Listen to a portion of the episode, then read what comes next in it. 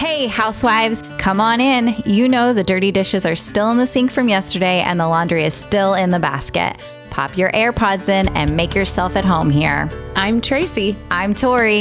And we are your Unlikely Housewives. Stepping out in faith and believing that God calls the unlikely, we are here to show you the appreciation and validation you deserve, lead you to authentic relationships, and release you of believing the cultural lies to restore your faith and wellness. Pull up those high-waisted yoga pants, tighten your top knot, and reheat your coffee for the third time. Turn up the volume and let's go.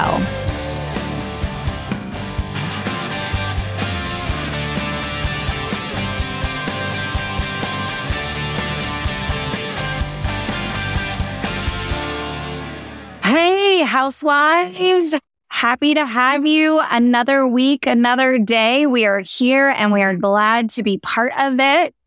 And I am so excited. I know I say that every week, but I actually mean it, to be here with Tracy and another fantastic, fabulous guest, which is just so timely, shall we say. Like this year, as Tracy and I were getting ready, talking about our episodes, like God just put people in our lives and our inbox. And it's been incredible. I mean, he's just introduced a whole new world to us. And he said, these are the people you need to have and give them a platform to share their hope, my hope and light through them. This guest is just another one of those. So Tracy, would you be so kind and introduce our guest? Yes, I would love to. And for those of you listening, this is going to sound different and it feels different because Tori and I aren't right next to each other. We had to pivot today, just like all mamas do sometimes. And I'm at home on my laptop and there's the three of us. We're in completely different places, but it's so incredible that we have such amazing tools, technology, even though they frustrate us, they bless us. And we have this incredible opportunity. So I am going to introduce to you Karis Snider. And what's so fun is we don't know each other until now, but a dear friend of mine sent me a message and said, hey, you need to meet her. She's incredible.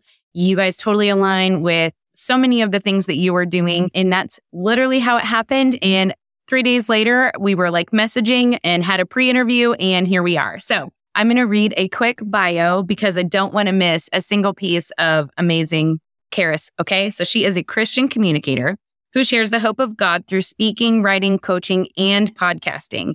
She is the author of Anxiety Elephants 31-Day Devotional and Anxiety Elephants 90-Day Devotional for Tween Boys and Girls. She has two new books that have just released, a children's picture book, There's an Elephant on My Chest, and a book for moms titled Car Line Mom Devotional. She shares from personal experiences of overcoming depression, anxiety, fear, and shame. Karis desires to help people of all generations see their value and worth through the eyes of the Lord to grow in their faith and mental health. Karis offers inspiration to those who feel purposeless to discover their God-given calling no one else can accomplish. Karis lives with her husband, Brandon, and two daughters in Cullman, Alabama. So for more information, we will share all of her stuff in the show notes. But for now, welcome. Thank you guys so much for letting me be here with you today. Yes. Well, I love that we get a Southern accent on our podcast because I think we had one other. Yeah, exactly. I knew one in particular that I was thinking of. Yeah. See, I don't have to hide it with you guys. I can just embrace it. That's right. Well, before the end of the podcast, if I start going back to my Texas twang, right? Don't be surprised, y'all, when I start to say pecan pie, anybody? Yeah. I mean, there's just... it's something about a Southern accent. Yeah, I love it. Well, Karis, thank you for being here. And I think I would love, and I know it's, hey, take your time, but share your story with us and how you just first experienced anxiety, depression, whichever came first. Absolutely. So, you know, about 11 years ago, it was probably 11 or 12 years ago, anxiety and depression almost took my life. I was one that was a master of the mask. I don't know if anyone else feels like you have to wear a mask sometimes, or maybe you're getting exhausted by the mask that you wear, but I was a master of the mask, y'all. My husband and I, we were leading worship at the time. I was running a successful business out of our home. My daughter, who has now just entered high school, we are in that phase of life. At that point, she was a toddler. I mean, she was 2 years old, living her best toddler life. I was struggling. I was doubting my purpose, doubting a lot of things, but no one knew. I began to deal with these feelings on my chest. It would be like I would feel breathless all of a sudden, like this heavy weight would just come on me out of nowhere. And I couldn't really explain why. And it felt like an elephant on my chest. And I would push hard up against it to try to do it on my own, to get rid of it on my own, because I was afraid to let anyone in to know what was happening. But I couldn't get rid of it. I would feel breathless. My heart would just race. I'm just beating nonstop. I would feel panicked. Sleeping at night, it was like I lost my best friend of sleep. I could not sleep. I couldn't shut my thoughts down because I would go into these what-if scenarios, and it would be worst case scenarios playing out, terrible things that might happen to my family or to me or to my friends. And it would just kind of take over. I would be paralyzed in fear. And I told no one, because also at that point in my life, I was one of those who thought anxiety and depression was not real. And I always share that because I want to be transparent, because I'm sure some of your listener family that's listening may have heard some of the same words that I said to others who would come to me for advice and encouragement. Something like, well, you just need to pray harder. You just need to trust God more. You just need to read your Bible more. You just need to do more. That would be my advice to people. And unfortunately, if I knew you really well, I would say to you, hey, you just need to suck it up, buttercup, and move on. Now, I'm pretty sure Jesus did not say that to anyone that he ministered to, that he loved to. So can I just pause there and say, I'm sorry to anyone who has heard those words. I'm so sorry if your situation, your hard season that you're going through has been dismissed, because the truth is I was doing all those things. And it wasn't, I needed more. I needed more help. I needed to acknowledge what I was going through. So I began to realize just how big, how hard anxiety and depression were. To numb the pain of the anxiety, I starved it. Some people will use, alcohol, relationships, social media, drugs, but I starved the pain by not eating. And also it was something I could control. I could make my outside look like it was great. I was eating less than 1,000 calories a day. I was drinking gallons of water a day, and I was working out 45 minutes to 60 minutes every day, just trying to numb that pain. This as a mama? I was a mama, yeah, with my daughter. She was 2. And then, so I was trying to, be that perfect mom, be that perfect wife, be that perfect church leader. And it wasn't that God put that expectation of perfection on me. I just thought I had to be perfect. I think we as moms, we do that to ourselves, don't we? We think we have to be perfect. We think we have to be and do all the things. I mean, have y'all found yourselves ever in that point? Oh, yeah. I'm a control freak too. So that has a large part of the controlling it so it's perfect for the perfect family, for the kids. I know it too well. Yeah. Well, yeah. My thing is, I have the toxic trait of I think I can do anything well. So I'll take on something. I'll be like, oh, but I could do that. Seriously, just a silly thing.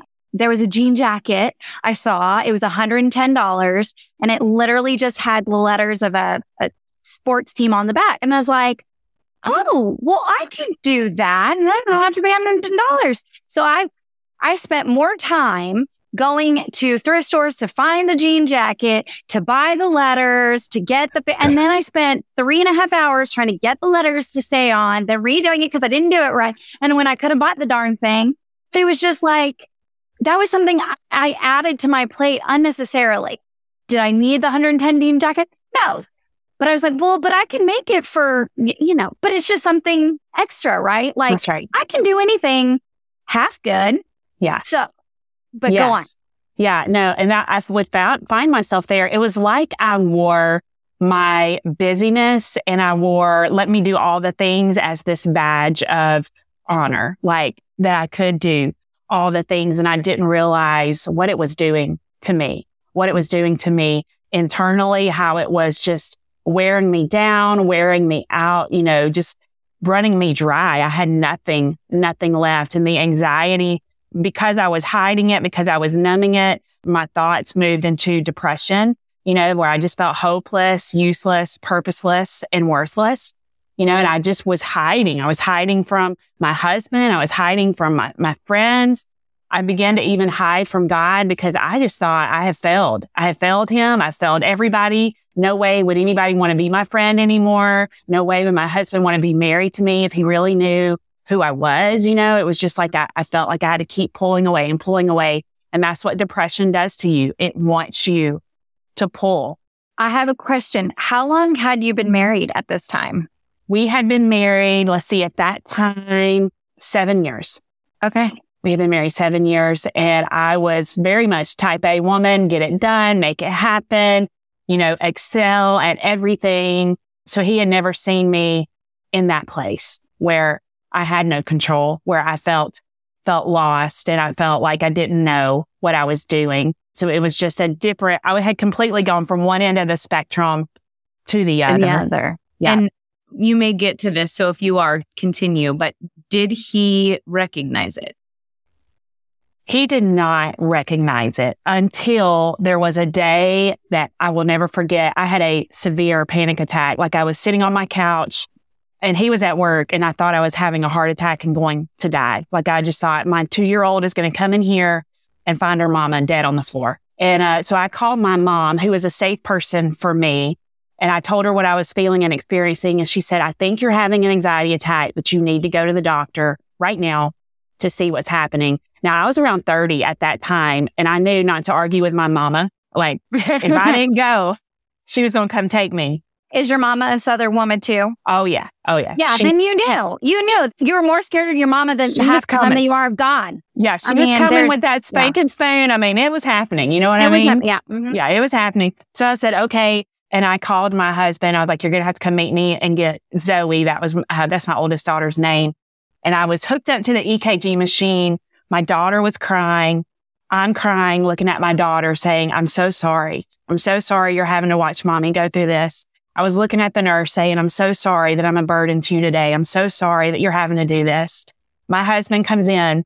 I'm so sorry. I'm so sorry that you can't work. I'm so sorry that you can't provide for us because I'm a burden to you. He didn't know. He was clueless. He had no idea what was going on.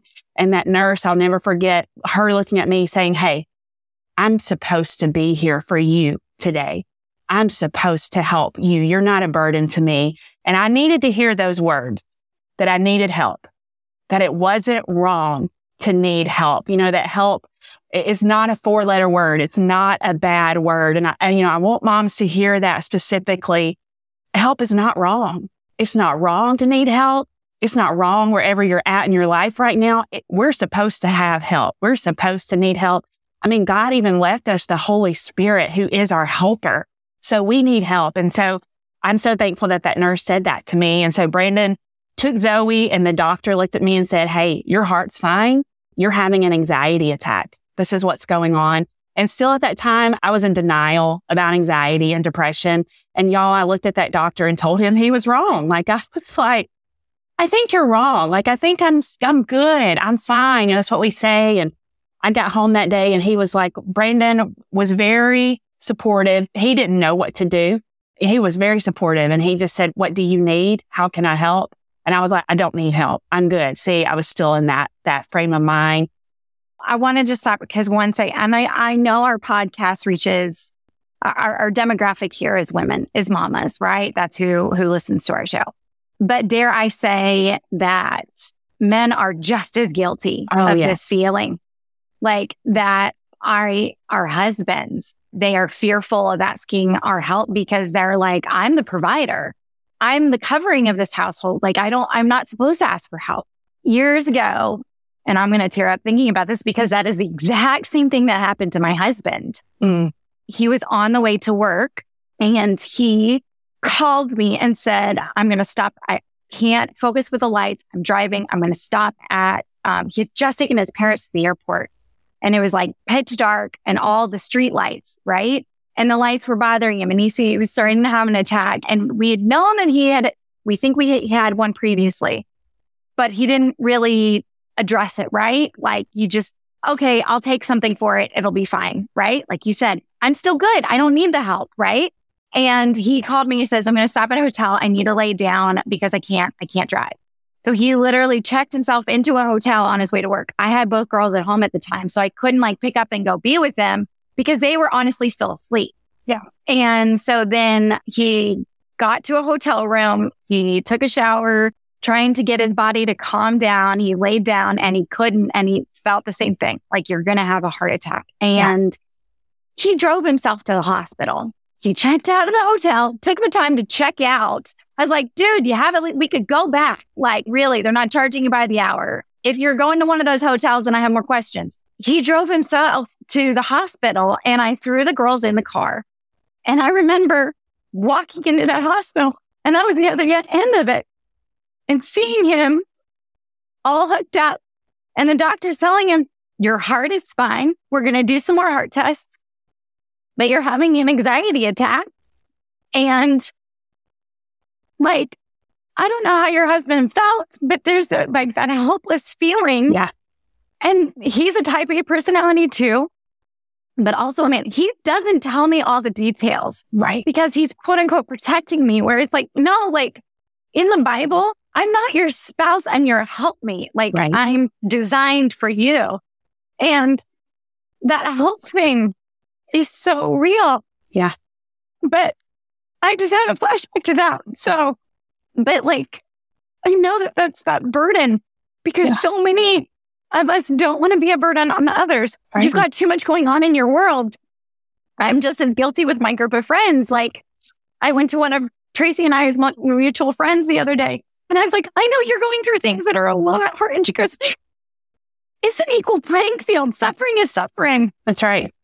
It doesn't mean that one's easier than the other. And just because mine looks harder than yours doesn't mean it's not harder, But wow, 17 minutes in, ladies, and we're already tearing out all of our dying over here. But I mean, what I think, and I'm sure other listeners are going to experience this too, it is triggering, it's triggering me and what I've gone through with my daughter, not even my own. But I will tell you that the reason I initially asked, did your husband know, is because I know of other relationships that is being held. Yeah.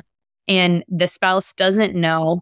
And it seems so dark for them. And I mean, it's not, it is. Yeah. And it's really hard to watch and to walk through. And so, obviously you're going to continue on and get to share the hope and the light with that. But I think that where we are right now is husband or wife, if either one, the communication has got to be open, because if we do not bring it to light that there's an issue, it is really, really dark. And even for me walking through it with my child, if I had not started sharing on social media what we're going through, I wouldn't have the support group that I had because I felt alone. I was like, what did I do wrong? I had to process my own guilt and shame of being a mother to a child that was struggling that I couldn't help, but I could get her help. That's right. The greatest gift I've given her, but I couldn't do without the help of others. That's so good. But isn't that what the enemy wants us to do?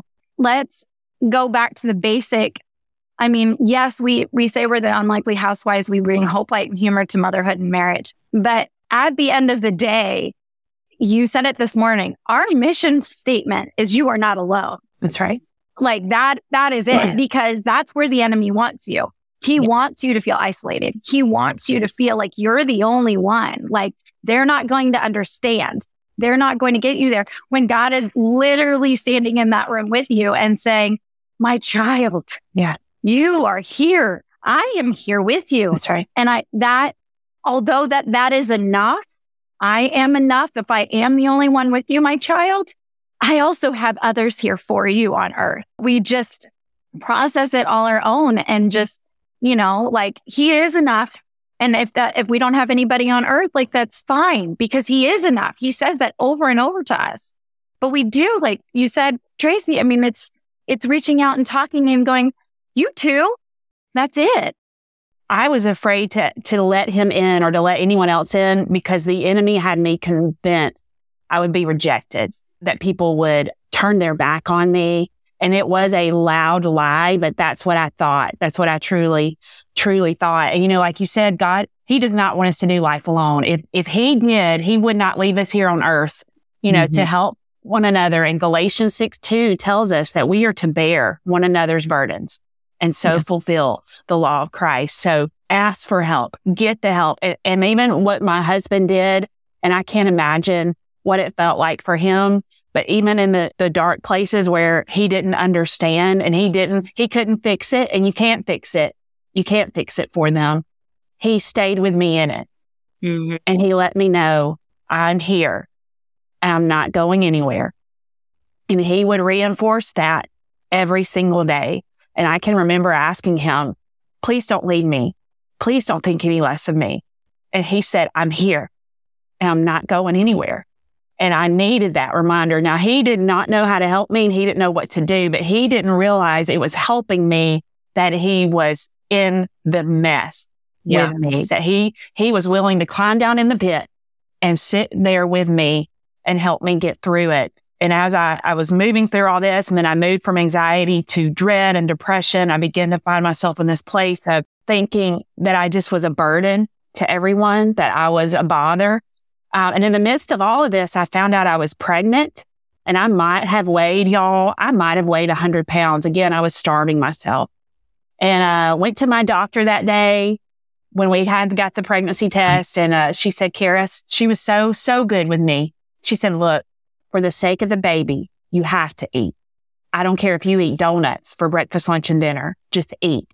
And it was like two things happened in that moment. First of all, you know that mama bear instinct that we have? I think that all women have it, whether you are a mama or not. We will fight for our little ones, or we will stand in the gap for those that we are helping, that we are taking care of and protecting. We might not do it for ourselves, but we'll do it for them. But second, y'all, if a doctor says you can eat donuts for breakfast, lunch, and dinner, you eat donut for breakfast, lunch, and dinner.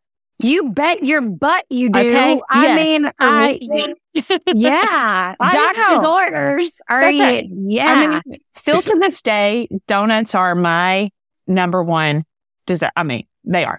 So I ate a lot of donuts. I really did. I ate some salad in there too. Like there was some greens, you know, to fill in all the donut part. And I gained about 6 pounds over an 8-week period, which was big for me to do that. But I ended up having a miscarriage and I lost the baby. Mm. And that was the bottom. That was the bottom of the bottom for me. And here comes the enemy whispering in my ear while we're sitting, you know, in our car, just getting that news, leaving the doctor's office. And he said, look what you did. Look what you did. I mean, blame, shame, condemnation. And, you know, look what you're doing to your husband, to your oldest daughter. Look, you know, God can't use you. There's no way he can use somebody like you. And that's where I thought, I just need to go. I just need to leave this world. They would be better off without me. I'm more of a burden and a bother than I am anything else to them. And it was in that moment that I felt like I had two choices, that I could look up or I could give up. And I swear to you, it was like I felt God whisper and reach down in that pit using his gentle hand saying, look up, look up. And y'all, when I looked up, all these lies that I was going to be alone, that people were going to reject me, were proven to be lies. Because there were helpers. There were helpers there. My husband was there. My pastor was there telling me, hey, God's not mad at you. He's not holding this against you. He has a purpose for you. This is not stopping that purpose. A counselor, God brought a counselor into my life who lived in my town. My husband and I had led worship at an event that she was the keynote speaker at. And I was in the middle of all this depression and anxiety. And I had got the opportunity to share that with her. And she said, hey, I can help you. I can help you. And then my doctor who walked me through this process and said, hey, your brain, your hormones are so out of balance right now. And if you had heart disease, diabetes, high blood pressure, you would not fight me on telling you that you need medication. You would not fight me. And she said, look, there are ladies in your church sitting 4 and 5 rows down from you with the same medication in their purses that I am prescribing you. And she said, it is okay to take this to get your brain back to where it needs to be, that you can process, that you can function, that you can enjoy life and live. And my friends were there. And so I got help and I let them help me and I let them pour into me. And I began to see this shift when the medication, I cried every day for about 3 weeks taking it because I thought I was sinning. I thought I was doing the most terrible thing in the world. My daughter had a birthday party at a bouncy house place, which can give anybody anxiety, okay? If you have birthday parties at bouncy houses. So we had a birthday party there and she was turning 4 and she said, Mom, will you please go down the slide with me? And I said, sure. And I'm climbing up the slide and I look down and all of my family is standing there taking pictures. So I'm moving out of the way and they're like, no, Karis, go. We're taking pictures of you. We've never seen you enjoy life like this. We've never seen you have fun like this. And I knew in that moment that medication was working because I wasn't in a fog anymore. I felt like I had joy in my lives and that I can enjoy the things that God had for me to enjoy. And then I knew the counseling was working because I was getting to the root of where that anxiety came from, that it did start when I was a child, that I had all these beliefs that were not true, that God didn't expect perfection from me, just wanted a surrendered life and to let his grace just pour over me and out of me. So that began to happen, that healing and restoration was happening. And then a friend asked me to come for a play date with her, my daughter and I, and we went over there and she said, Karis, how are you? And I knew that was the moment, you know, where I could say, oh, I'm good. I'm fine. I could put that mask back on. And I told her, I said, hey, you know what? We're not doing good. I've been dealing with a lot of anxiety and depression. And y'all, a lot like us today, with tears in her eyes, she looked at me and said, you too? I said, me too. And we both started to cry. And she said, gosh, I'm so glad you don't have it all together. And I laughed and I was like, I'm so glad you don't have it all together. And we started laughing about it. And then it was like the Lord hit me and said, this is what I need you to do. You got to share it. Because so many moms, women, men, grandmothers, teen, kids are struggling and they need to know, no, you're not alone. They need to know it's not just you. This is a real struggle. It is a real struggle, but there is real hope. There are real ways that we can work through and overcome. And so that began to pivot for me to just really want to shine a light on faith and mental health. In the midst of this, I did get pregnant with my second daughter. And I was nervous as a cat, y'all. I just didn't know what was going to happen. I was very anxious. My doctor, again, she was very patient with me. But God in his goodness and his grace, and this is how my story goes. I know every story goes differently, but I miscarried in September of 2011. And I had my Allie Grace September 18th, 2012. So it was like the Lord knew I'm a visual person and I needed that visual to look at her and to know God has not abandoned me and his grace is real and is sufficient. And man, I have to call her Grace a lot of times. I'm like, okay, come on, Grace. But it is that visual, that picture to know that he is real and that he loves us and his hope is real and we don't have to stay in that pit alone and we can come out and we can overcome. And so now all these years later, I've had the blessing and the opportunity to write and to speak and to just share hope and encouragement. And I know I feel like a blubbering mess on here today, but I know what it's like to feel alone. And I know what it's like to think that you as a mom have failed and are just not called to this and that God got it wrong. But he didn't. He didn't get it wrong. And I know it feels heavy and hard at times because it is hard and heavy. But I think the message today that people need to hear is that you don't have to go through it alone and you can get through this. You can get to the other side. So that right there is just, that is a picture, a small picture of what God has done in my life. And I look back and I think about that Karis 11 years ago who thought, there's no way out of this. There's no way out. This is just going to be my life. And I'm so thankful that God showed me the way out. Well, and I think it's incredible that you are sharing, because I'm sure it took a lot of time to get here. You're still so heavy-hearted and so passionate about sharing it. 11 years later, the impact that that had on your life and your family and future generations to be able to just hit this head on and share it with family and friends. And now, through all of your books and your podcast and just getting the message out there. Obviously, this is just God's divine. His hands are all over it, you know, and just to be able to see what you have done with that suffering and hardship is just incredible. I mean, how do we go on from there? I mean, amen. Okay, housewives. I think we covered it all in the first 30. I don't even know what to say. I mean.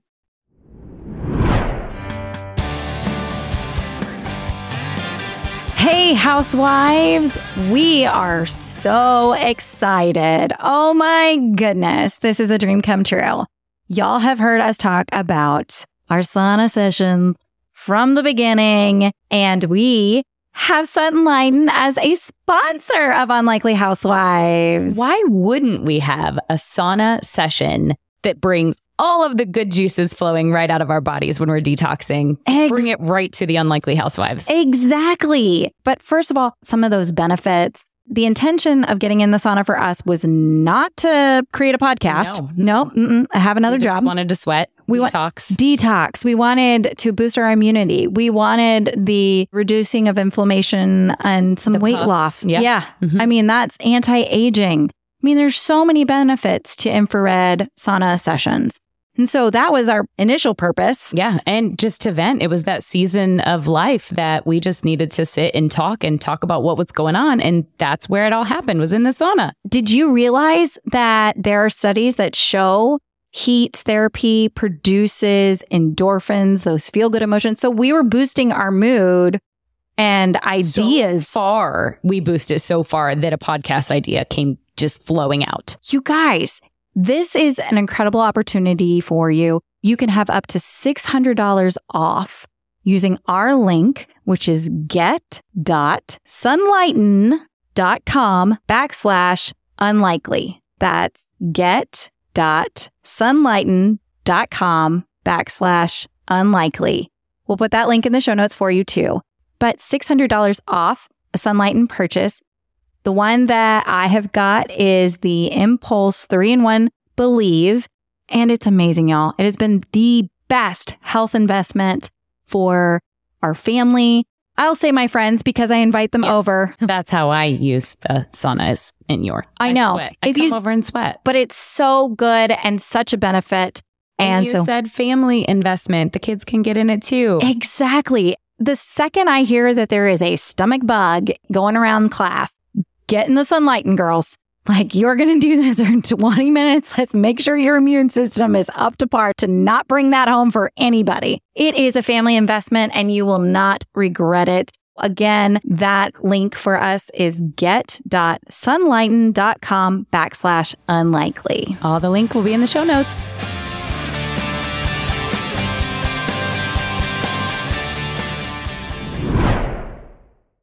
Speaking of her books, y'all. Okay, she sent us books, and guess what, Josh? Shut up! Oh my goodness! I am holding up every single one of her books. I could not believe here, and I've been holding on to them, just waiting to show you guys. But I have all of them, and I'm so. Won't he do it? Won't he just come through? Yes, he will. I mean, it's just the details. Oh my goodness. Y'all, as I'm holding these books, I'm just looking. I mean, let me just list off these names for you guys, okay? All right. Anxiety Elephants, a 31 devotional to help stomp out your anxiety, okay? Then we have the Car Line Mom Devotional, 100 Days of Encouragement for the Mama Who Gets Everybody Everywhere. Then you have got Anxiety Elephants for Tween Boys, a 90-Day Devotional. Anxiety Elephants for Tween Girls, another 90-Day Devotional. And then there's an Elephant on My Chest, which is the new children picture book. It is darling and just, I mean, these are beautiful, Karis. Wow. Thank you. These are beautiful. To see them first, because since we're not together today. I know. Right? I love it. You gave the description of the elephant on the chest, you know, and it's obviously what has led to. Did it come just through journaling? Was it just instantaneous that you're like, this is where I gotta go with this? So I think that it did come through journaling. Now so I graduated from the University of Alabama. Our mascot is Big Al, an elephant. It has nothing to do with that for anyone that's listening and you're like, I hate Alabama football. I don't want to have Roll Tide. I promise it has nothing to do with that. Okay.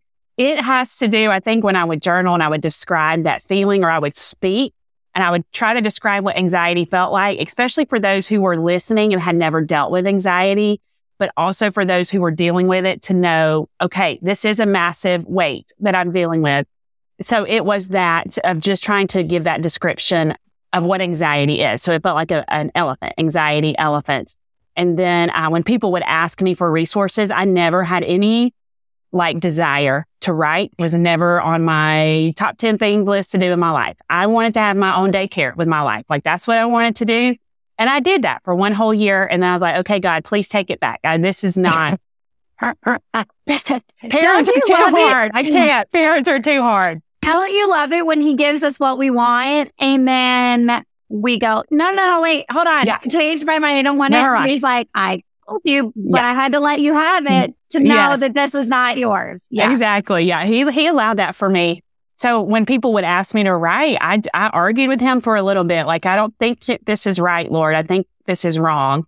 He wins, by the way, all the time. You don't have to argue with God. So I started writing. And then, that Anxiety Elephants, the first one, the 31-day devotional, came out December 2019. And then, hello, 2020.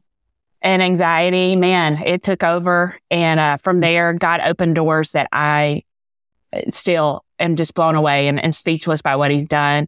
And that led my daughter saying, hey, will you write a book with words we can understand? Mm-hmm. And that brought in the tween devotionals, knowing if we can help our 8 to 12-year-olds, because those anxiety things really start picking up around that age. Over 50% of mental health disorders begin at age 14.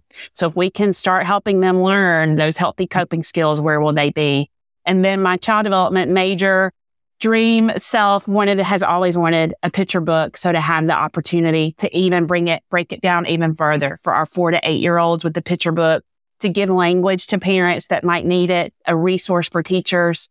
And then the Car Line Mom Live, hey, we're all there. We are all living in the overwhelm and the overstress. And I think God wants to meet us with an overflow of his presence. And so I am super excited to have that book for moms to just offer us all encouragement as we're on this journey of motherhood.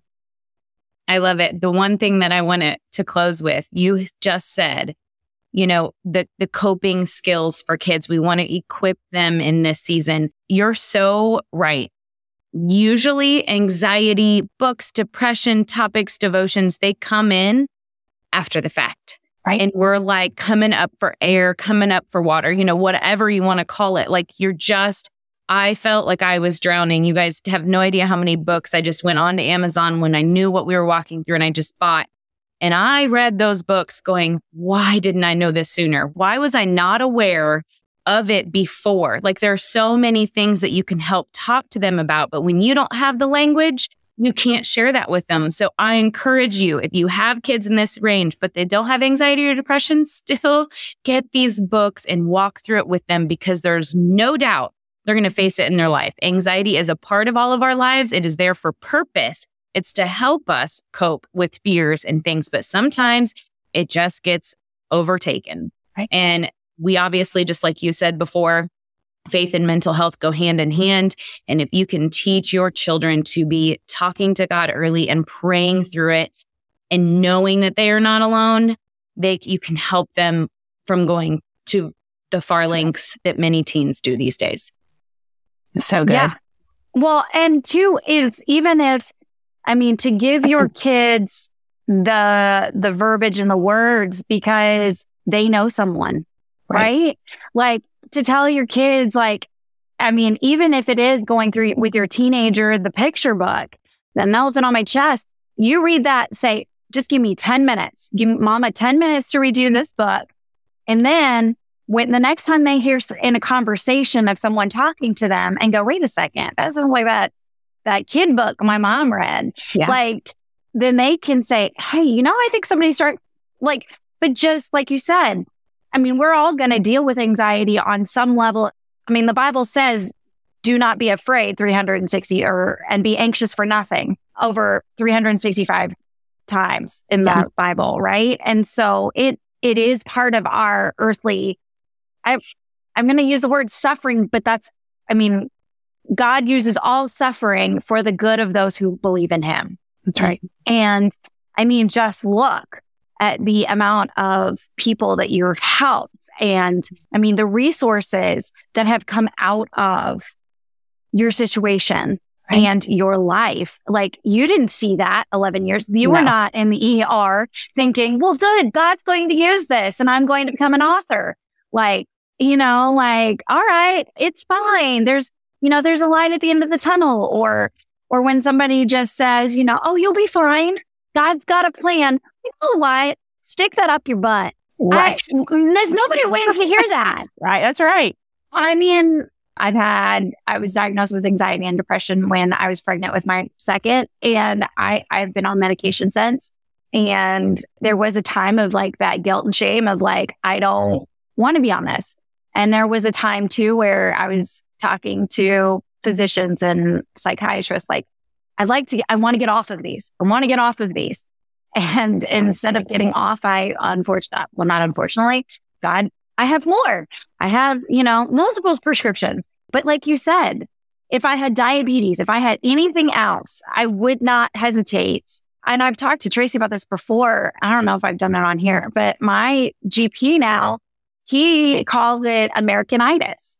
He goes, so many people, because of the lifestyle that we have as Americans, he goes, it is no wonder that we have what we have. He goes, it can be genes, you know, like your parents. He's like, you can't choose your parents. So sorry. He's like, if you want to go be Amish, go for it. You like, that might reduce your level of stress and anxiety. You can go try that. And then he goes, and do you have a magic wand? You can't just wipe away all the things that you're dealing with. You can't. And he goes, so here's the solution. Like, do not be afraid of what medication can actually do. Jay will be 9 in October. So it'll be almost 10 years that I have been on some kind of prescription for it. And I'm changing my doses again. Like, yeah.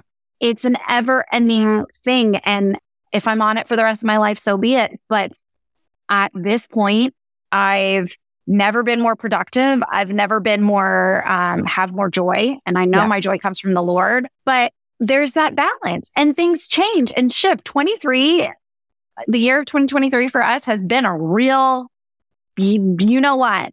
And I was talking to the doctor about it and he goes, it's okay. This is a season. We're going to adjust. We're going to figure it out. And then the next season, we'll figure it out again. And that's like, right. It's not an all or nothing thing, you know? So I love how transparent you are. I love that you are using your testimony to share that, like, me too. Yeah. You're not alone. Because we don't hear enough. And then we have people making a permanent decision for something that is a temporary feeling. Yeah. Like, and that's heartbreaking because you don't get over that. Those you leave behind, you do not come back from that. So, yeah, absolutely. And Karis, I think that you did such an incredible job sharing your testimony in a way that is relatable. You know, and that's the one thing that when we have guests on here, you know, it's just like she said, you too, you know, someone is going to connect with that. You know, it's not, that was then and this is now and look at me and this is great. You know, it's still a piece of your story and you can still touch that piece of suffering in that heart place. And I think everybody needs to see that because we think, in 2 months, it's going to be better. And sometimes it's not. Sometimes it takes time. And I mean, we're on my daughter's journey now and we're 3.5 years in and it's a journey, you know, and I think 2 years ago, I thought it was going to just be, we were good. So to share where you are and what you've been through and the ups and downs, it's just, we so appreciate it. So thank you for your time. Thank you so much. And Housewives, we will share everything in the show notes on how you can connect and get a hold of these books because we know you're going to want them. Yeah. Yeah. So my website is my name, KarisSnider.com. So CarisSnider.com. You can also find me at CarLineMom.com. And that may be another easier way to find me. Instagram, I try to keep it all simple. Instagram, Facebook, YouTube, it's all my name, at Karis Snider. There's nothing creative or fancy about it. We keep it simple. So again, CarisSnider. I love to hang out on Instagram a lot. So DM me, message me, man. I love when people message me and they share their stories with me or they share how they connected, because again, it helps us to know we're not alone. Like we have stories, we have, you know, it's like this book of life we're writing together. And when you share your chapter with me, it encourages all of us to keep going, keep writing, keep, you know, running this race that God has us on. And as y'all shared, I mean, scripture is filled with verses on anxiety. Cast all your anxiety on him because he cares for you. So if you're feeling that, 1 Peter 5:7, cast it. Let it go. And then again and again and again until. So I'm just grateful for the chance to just be here with you all. I wish I could be like physically where y'all are so we could just hang out and talk and just do this together again. Hey, Alabama's not that far. We'll, it's really not. Come drive up. You can stay at our house. Like, we'll, you know, and have a girls' weekend. We'll need to do that. That would sure be fun. Well, housewives, we just want to thank you for joining us. Thank you so much again, Karis, for your time and your truth and your testimony and sharing your hope and light with us. And until next time, housewives, have a great week. Bye. Whether we made you laugh or cry today, we pray you feel appreciated, bolder and braver than yesterday, stronger and more faithful for tomorrow, and living in who you were made to be today. Join our online community on Facebook, link in the show notes, and be sure to review and subscribe on Apple Podcasts or wherever you enjoy listening. Until next time, housewives, we give you permission to walk confidently, free, and to be intentional in your slippers or stilettos.